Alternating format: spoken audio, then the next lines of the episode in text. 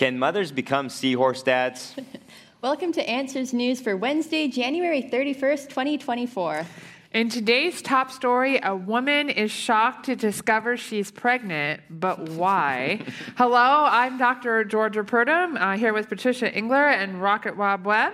And so let's get right into this. Trans man who had mastectomy discovered to be five months pregnant, making rare seahorse dad. All right, so this is a story actually out of Italy, and we could entitle this a woman who had a mastectomy because that's only possible for a woman, and it's obviously only possible for a woman to um, be pregnant. And um, yet, um, they're acting like this is some major miracle thing that this woman has gotten pregnant. But again, it's because this woman was in the process of taking hormones to help and surgeries, obviously, to help transition transition her into a man, only to discover that she was five months pregnant. Yeah, so um, there's a real underlying worldview, not just uh, in this issue, but really across the board that you can keep an eye out for. So it basically says that people are their own creators and their own authority for truth. So you find that truth by looking inside yourself and seeing what your feelings are. And then the idea goes you should be able to manipulate the world. It's just uh, raw material for you to be able to manipulate external reality in accordance with your inner truth. And that applies as well to biology. So um, that's different from the, the Bible's view that we are are God's creatures made in God's image, and He's the authority for truth. Mm-hmm. So it's something to watch out for, really, in a lot of issues, including abortion law, transhumanism, Marxism. It all goes back to this humans as self creators idea. Yeah, like Patricia said, it's this worldview, basically feelings kind of trump all truth, you know, your truth, my truth, that whole thing. And essentially what they say is here that uh, this mother is going to be the child's biological mom, but be registered legally as a dad. If you're confused, don't worry, you're not alone. I'm confused as well. So I actually had to retitle, like Georgia was saying here, basically a biological woman pretending to be a man had her breast removed, discovered she was five months pregnant, and now she's a mom. And the reason why that they're saying this is the so-called rare seahorse dad, if you guys know anything about seahorses, basically what happens is the, uh, the, the, female seahorse will deposit her eggs inside the male's pouch, and then the male fertilizes the eggs inside the pouch. In other words, the male uh, gives birth, carries the carries the embryo, gives birth, and so that's why they're trying to make that connection. But note that the male seahorses don't carry the eggs. They're still, mar- they're, they're, still male, so it's actually category error there. So that's what, what the whole thing is about. And what's interesting in this article, too, is they actually admit a lot of these hormones are actually going to be causing bad consequences during that first trimester here. It says it's, uh, if the halting of the therapy is not immediate, there could be consequences, especially in the first trimester of pregnancy, which is an important time for the development of the baby's organs. Yeah, it is. Uh, I hope the baby's okay. I sincerely do. I'm glad that this woman is deciding to go through with the pregnancy because Italy actually has very um, much more restrictive abortion laws than we do here in the United States. And so um, she would have to be under quote unquote um, psychological stress, um, basically, in order for them to say it's okay for her to have an abortion after um, 90 days. But apparently, we're thankful that she's still planning on going through this, through, through with this and having the baby. But we do pray because obviously I can't imagine a child in this situation. I mean, how confused confusing would that be um, for this to be both your mom and your dad? Um, and so uh, we obviously need to pray for them. Um, and, and just again, remember that God is the one that designed us, so He is the, is the one that has the right to define us. Um, and He has defined us as male or female. Um, we don't get to pick and choose. That's God's good design for us, that's His plan and His purpose. And um, we need to live that out. And, and we need to pray and have compassion on these people that are just very, very, very mixed up, very confused, and, and going through things which are essentially irreversible um, that they're doing to their bodies and, and very much harming them. So uh, it's easy to look at this and, you know, kind of, you know, that is sin, obviously, but they, they can receive repentance just like anyone else. And mm-hmm. we need to try to help those people that are, that are caught in this lie. Yeah, continue praying for this world. This world has basically lost its mind. We're seeing more evidence of a Romans 1 culture today, but that really should motivate us to keep preaching the gospel to every creature. All right, unspeakable evil. Medical student backs full term abortion, vows to leave Wisconsin over restrictions. And so this is a medical student that was testifying um, in front of the Wisconsin. Um, uh, Capitol, at the state capitol, and she said, uh, and I think when somebody finds out in pregnancy, when how far along that they are, when someone finds out, they should be able to get an abortion if they want to. And for some people, that is full term. And she basically goes, so she's fine with abortion all the way up to full term. And she says, basically, if I can't get the training that I need in the state of Wisconsin to perform abortions, then I'm leaving the state. I'm not gonna, I'm not gonna continue to be a doctor here. I'm gonna go elsewhere where I can do this. It's just horrible. Yeah, absolutely. There's a quote in here that really stood out to me that it's worth breaking down some of what's going on here. So it quotes the Medical College of Wisconsin's website saying that restricting access to reproductive care disproportionately affects our most vulnerable patients, erodes tr- the trust and sanctity of the patient physician relationship, and criminalizes physicians, all of which negatively impacts the health of our community. Mm-hmm. Okay, so something to watch out for. It's called a Motte and Bailey, where you take something that's hard to defend and reframe it in terms that are easy to defend, like reproductive care. But if you think about it, we don't ever think of any other context of medicine as caring in the sense of being able to take someone else's life mm-hmm. because it's helpful to you for some reason. Uh, so this isn't about caring, and it's also not about reproduction. It's about terminating a life right. that's already been reproduced. So it's not reproductive care. Um, if the healthcare system, as Rob has also pointed out, would be um, concerned about the most vulnerable patients, then it would be concerned about the preborn. So there's that issue. As far as the sanctity of the patient physician relationship goes, that's ideally a covenantal relationship, so you recognize responsibilities involved. Mm-hmm. Whereas what we're seeing now is more of this idea of a contract, so that a doctor is just someone that you contract out with skills who can manipulate biological reality to conform to your internal feelings based idea of what truth is. So it goes back to that worldview we talked about. And I can promise society will not be better by training doctors to have this type of disregard for human life. So, a few things to watch out for there. And if you're a Christian, I think it's time to leave that Wisconsin school here. And sadly, we're seeing more and more of this across our country. A lot more schools across the West in general are basically trying to take this stance. And like Patricia was saying, they keep using these terms like, you know, the most vulnerable, saving lives. But whose lives are they talking about? Are they talking about the child's lives? No, of, of course not. So you see that double standard there. They don't really mean it. They talk about health care. They talk about reproductive rights. Um, it just reminds me of, of Isaiah 5.20 that says, woe to those who call evil good and good evil, right? So substitute that. Woe to those who call the destruction of little boys and girls health care. Woe to those who call the destruction of little boys and girls reproductive rights, right? It's like, like Patricia's saying, it's not health care, this is murder at simplest. We go back to the biblical worldview. Every single child is made in God's image. Jeremiah 1.5 says, Before I formed you in the womb, I knew you. So no child is ever a mistake. No boy or girl is ever an accident because they are preciously designed by God. And they're deserving of protection and precious because we get those answers from Genesis.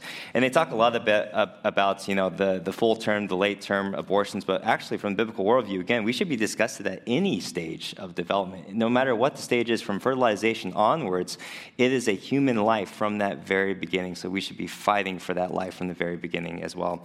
And just a reminder, too, even uh, they talk about the post Roe world. Roe v. Wade was the, uh, uh, the, the infamous court case that was struck down not too long ago. It's just reminder that this war is not over, right? There's a, there's a war on the preborn that's happening. It's continuing to rage, um, no longer at the federal level, but now it's on the state level. We're seeing more and more states starting to buy into this now, actually taking these so called reproductive rights and putting them into their state constitutions. We just saw that in Ohio recently. So, again, uh, it's just a wake up call for us Christians to get out there and keep defending the preborn.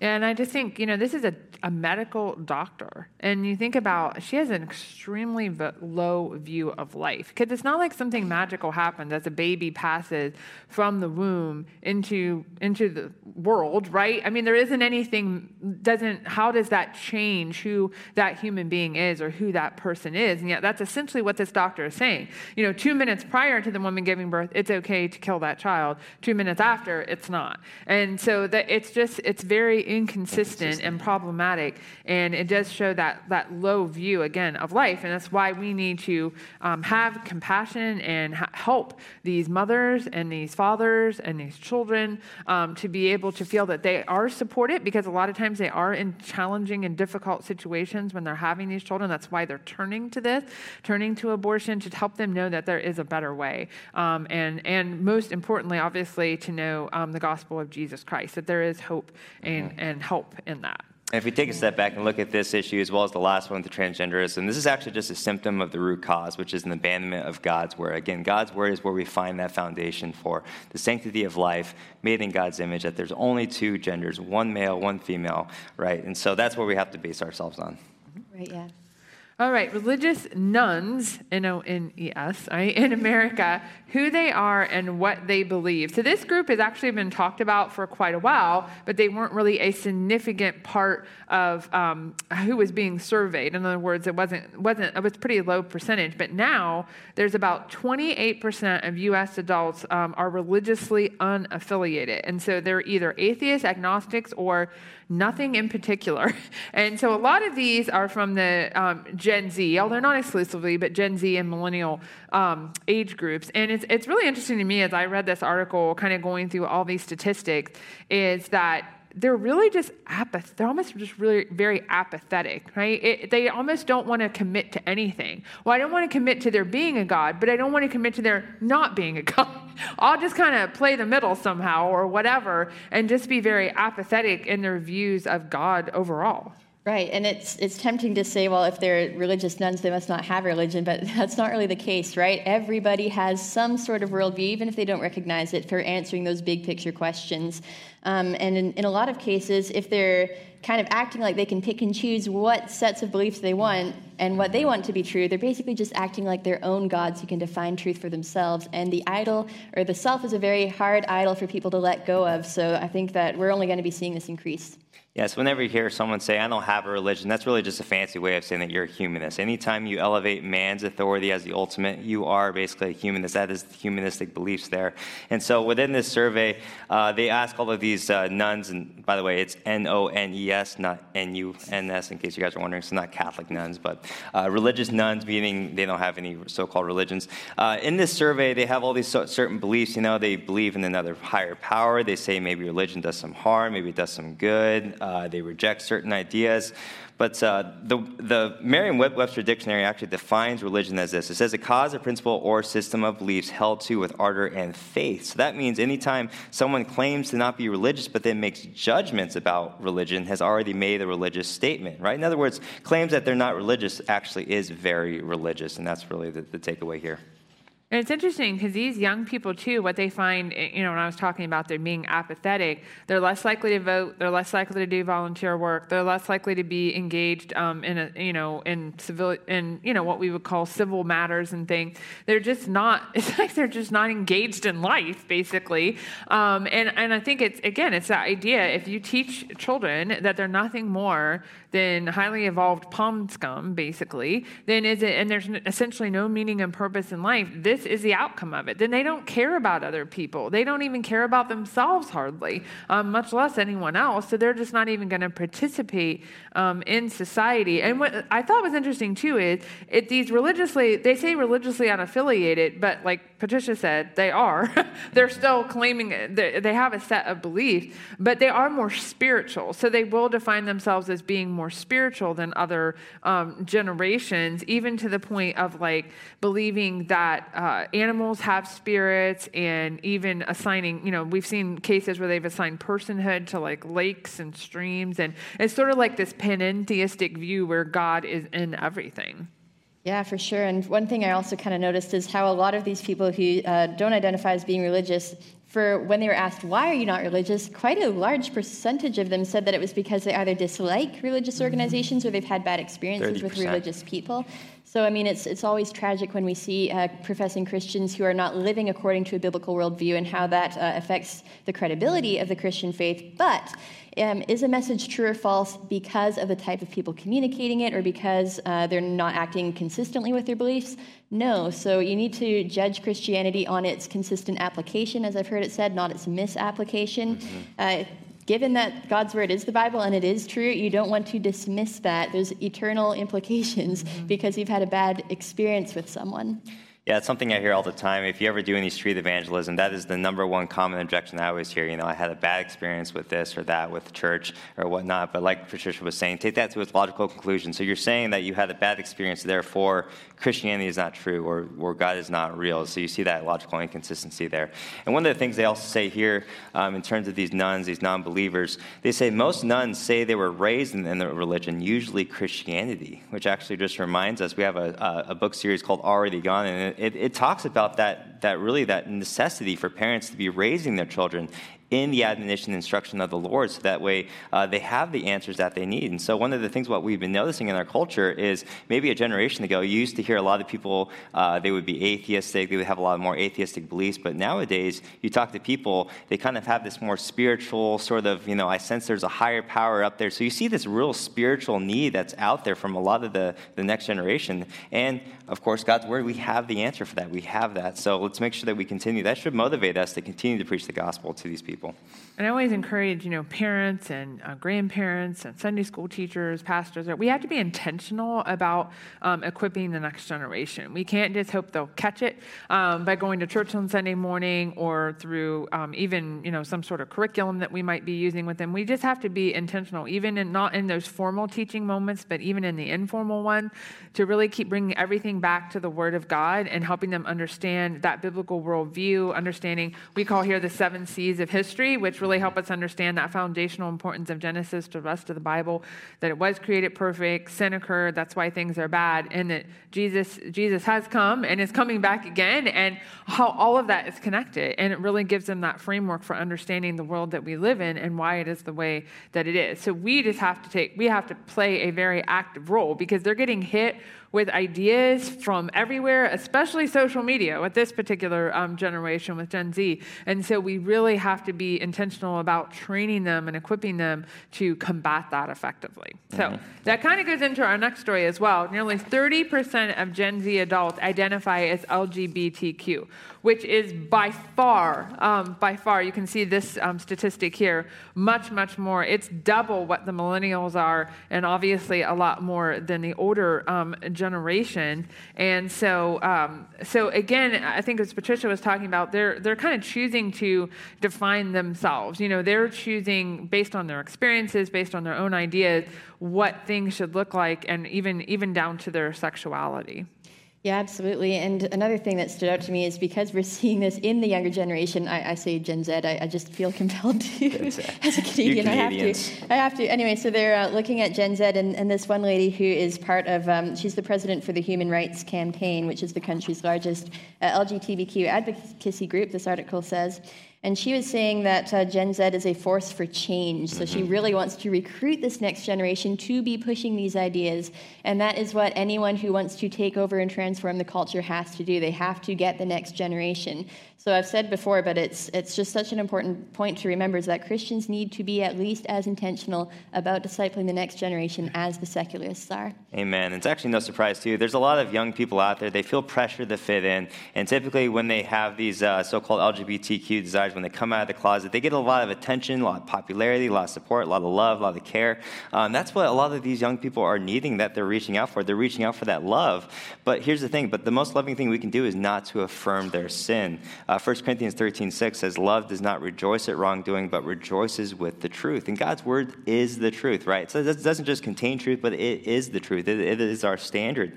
And 1 Corinthians 6, just earlier in that book as well, uh, Paul actually lists many of the sins that the Corinthians practice, including homosexuality. And in verse 11, he says, And such were some of you. You were washed, you were sanctified, you were justified in the name of the Lord Jesus Christ and the Spirit of our God. So if, if someone's maybe washing and maybe you're struggling with these type of emotions here, just know that there is no sin that's too great for the cleansing power of Jesus Christ. Once you're cleansed, you're no longer defined by that sin. So for those who trust in Christ for salvation, they become a new creation. 2 Corinthians 5:17. If anyone is in Christ, he has a new creation. The old has passed away, behold the new has come. And God, he promises the strength for victory over sin, which includes homosexuality for those that are in Christ. And that's really the message that we should be preaching, that we should be extending out to these people that are struggling with these LGBTQ emotions.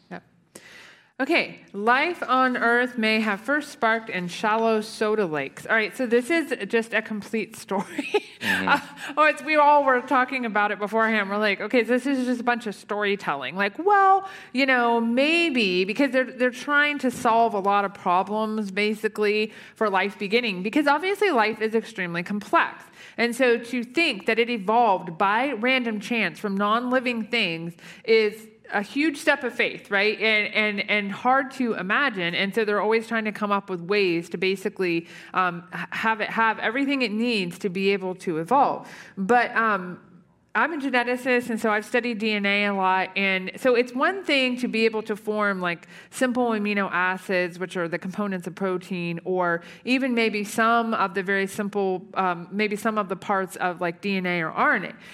Okay, maybe there are some ways in which that can be done all right naturally that those things can occur but there's but they're not together in any meaningful way right? Because complexity requires information and information requires an information giver which is an intelligent designer to put it together in a way that can make um, an organism a living organism. It's not just as simple as having the elements. I always say it's kind of like if you took all the ingredients for a cake right and you just dumped them all into a bowl. You didn't measure anything. You just dumped them all in and you put it in the oven. You're not not getting a cake. Okay? You're getting good. a mess um, because it requires intelligence. It requires a recipe in the right amounts and the right times and all of those to get something meaningful out of it.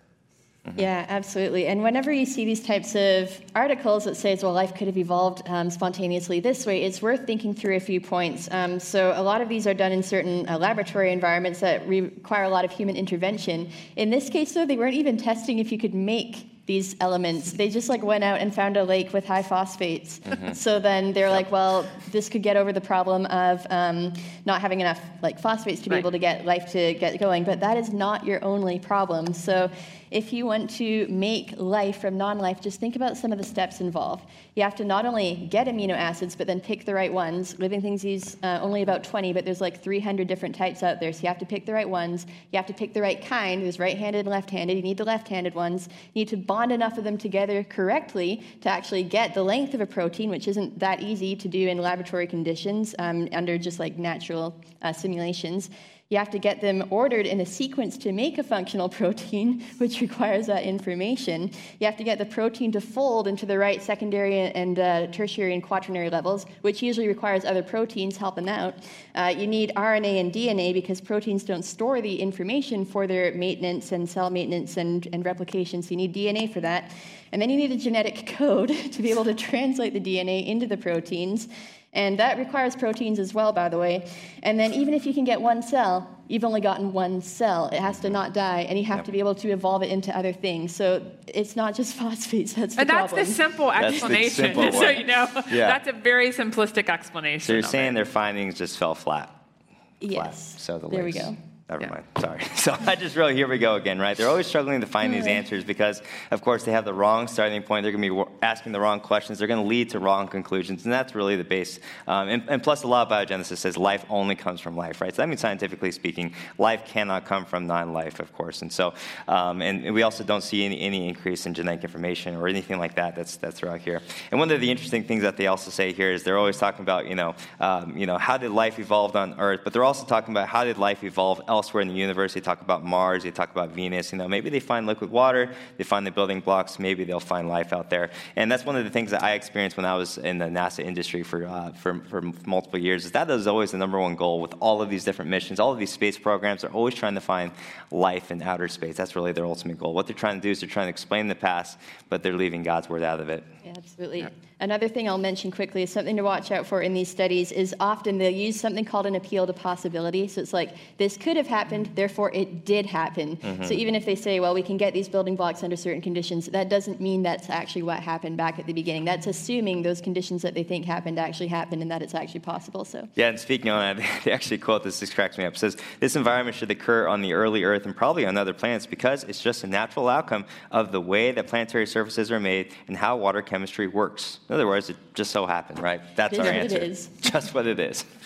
Does not work well. All right. Living fossil lizards are constantly evolving. You just can't see it. Okay, no, they're not evolving. Okay, they're mm-hmm. just varying slightly um, from generation to generation or in, within populations, but they're not becoming anything other than what they what God designed them to be, which is lizards. So we see this word evolving used a lot, and again, it's to try to help the general public believe in those ideas, um, when really what you're seeing is just uh, variation within population. So what they found is that they're making a, they're making the claim, or not making the claim, but they're talking about the fact that certain things that we find in the fossil record, like the coelacanth, okay, when we find that fish today, it's almost identical to what it is in the fossil record. Yet that's supposedly 410 million year old fossil. So it hasn't changed in 410 million years, which is kind of strange for evolution, right? Because evolution's idea that things are constantly evolving, going from one form to another. So, how could it be the same today as it was then? They call it the stasis or the, the sameness, basically, paradox. And so they say, well, you know, on the short term, basically, you might see some changes within populations, but over a long period of time, they just kind of cancel each other out. And as it turns out, they just stay the same. that doesn't help evolution.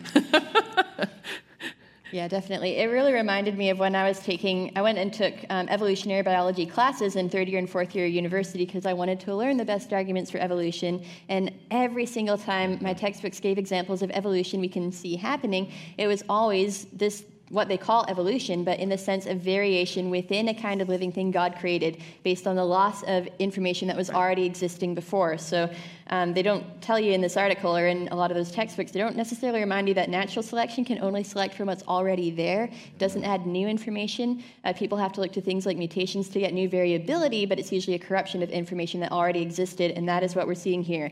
Lizards mm-hmm. producing more lizards, lizards variation within lizards. a kind. Yep, lizards remain lizards. And one of the things you always see with a lot of these evolutionary articles, you always see a lot of what's called reification fallacies. They'll say evolution can do this, evolution can perform things, evolution can do all these wonderful uh, aspects, but evolution can't do anything. Evolution is basically an idea, a concept, right? It's what these evolutionists are interpreting through the data. That's what they're reporting here. You also see a lot of what's called equivocation fallacies. They equivocate on that word evolution, uh, like Patricia was saying, you know, talking about natural selection, trying to equate that with the molecules to man evolution. So you see that bait and switch all the way through. Um, and of course, we, won't, we don't deny that animals change, right? Animals should change, like uh, Dr. Purdom was saying, we have variety within kinds, but it's impossible for one kind to change to another kind, right? We don't see that increase in genetic information. And so, again, at the, at the end of the day, lizards remain lizards. I think we need to yeah. scale I think it's really these. cool that God designed populations or designed organisms with the ability.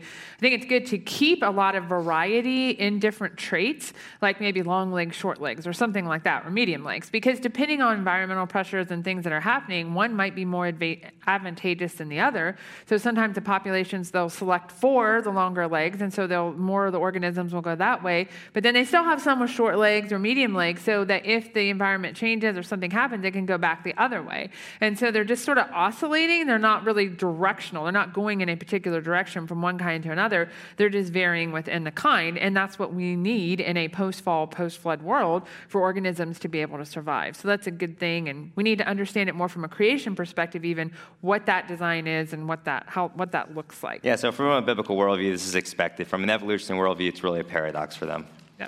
All right, this next article Does science cause Christians to deconvert? Now, this is from um, a website for an old earth creation organization called Reasons to Believe. Um, so they believe that the universe and the earth is billions of years old, just like secular science says, but they also try to basically merge that um, with biblical creation, which it doesn't, okay, not at all. It doesn't, it does not fit with the, um, it does not fit with the biblical account of creation. But what they're trying to say in this article is they're trying to say, well, a lot of people that, that are supposedly Christians or professing Christians at least have deconstructed now.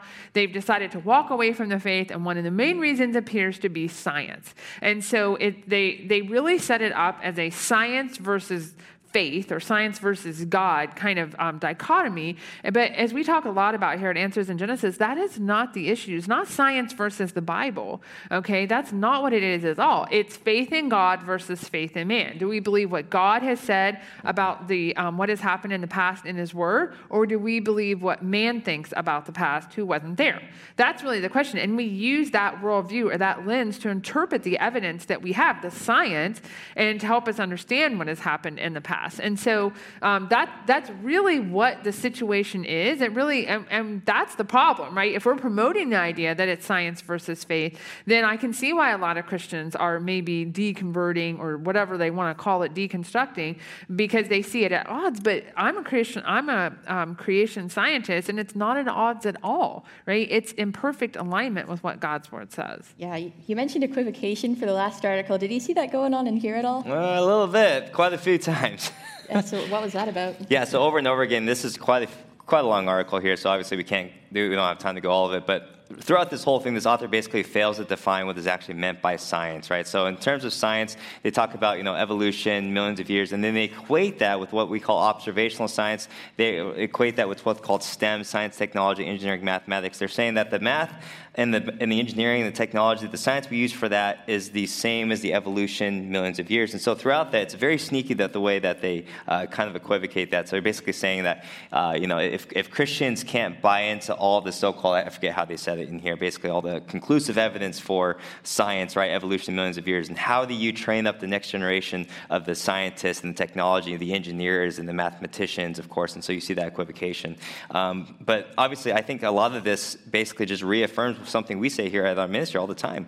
Reinterpreting Genesis actually just unlocks the door to doubting the rest of God's word. So if you can't trust Genesis, why trust John 3:16? Why trust Romans 10:9, right? So if the Bible's geology can't be trusted, why trust its theology? It's all it's either all trustworthy, it's all authoritative, or it's not at all. And so we're seeing that. And it's actually interesting. I actually agreed on a lot of different points that this author made in terms of, you know, making sure we care for the next generation, make sure we equip the next generation with the tools that they need to help them equip them, to help them defend their faith.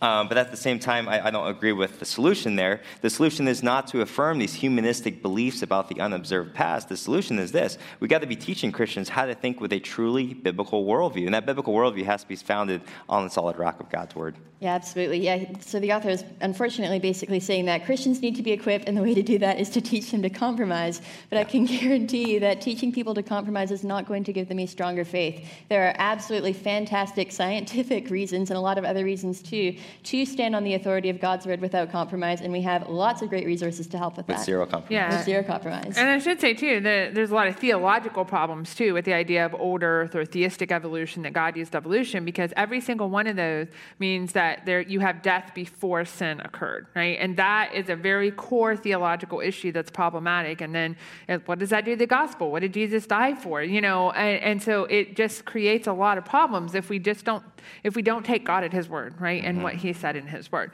And so um, we would agree with the article that a lot of young people are not being educated on this properly, right? We would agree with that, and that that's a major problem that pastors and youth pastors aren't talking about these issues of origins, and they really, really need to. We just we wouldn't agree with we That's wouldn't agree with them on what yeah. the right on what the right thing is but um, we want to help young people know that they can they can be scientists and we can view science from a biblical worldview and one of the ways that we're doing that here at answers in genesis coming up later this year we have our annual stem um, challenge that we have going on uh, there's the top prize is $5000 and so um, we, we want to encourage groups of young people um, and the high school ages to basically sign up for this um, and you'll be doing a wind turbine project, and you'll be coming here to the Ark Encounter and presenting that. And there's other great um, awards as well. And so, uh, anyways, you can check that out. It's November 6th of this year, and uh, you can register your team today. Just get on the Ark Encounter or Creation Museum website, click on the Education tab.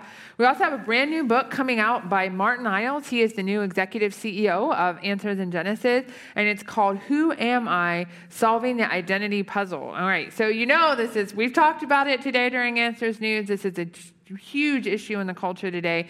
And what I really appreciate about this book, again, it starts with God's word. What does God's word say about these things and letting God define who we are mm-hmm. as man and woman? We also have some great resources. Patricia, why don't you talk about your book? Right. So this is uh, Prepare to Thrive. So talking about equipping the next generation. This is a survival guide for Christian students, and it's especially geared towards students who are going through secular education. So this is to equip them with the foundations they need to keep their biblical worldview strong and to think critically and biblically about what they're learning in their classes. Mm-hmm. And then, Rob, you want to talk about that one? You... World Religions and Cults. This is our volume three. It's part of a three part series, a really powerful resource you guys can get a hold of. So, we talked a little bit about the atheistic, the humanistic religion. So, if you guys like to learn more about that, um, you can actually get this on our website. And by the way, real quick before I forget, uh, shout out to Everett and Susan. So, thank you for coming to my Discover event the other day. So, hope you guys are having a great day. And we talked um, some about the abortion issue today. So, uh, myself and a colleague wrote this book called Crafted by God From Fertilization to Birth. And so, it's a really great um, book for young uh, for young people, for children to look at. And it's got a lot of really cool interactive things teaching them about the value of life um, and the importance of being made in the image of God, regardless of ability, regardless of ethnicity, and all those things. And then also coming up, oh, we have so much stuff going on. Oh my goodness. the Answers for Women um, conference is coming up here in just a few short months. Um, we still have room in our conference that's April 1st through the 3rd. We've already sold out our April 4th through the 6th conference, which is a great problem to have, so mm-hmm. to speak. Uh, so we opened up another conference. We are also live streaming this. So if for some reason you can't be here in person, we are doing a live stream of it. And so you can go to answersforwomen.org for more information on um, that conference and find out many other conferences that we have here at Answers in Genesis, All right, we are out of time for today. So we'll see you back here next Wednesday. God bless.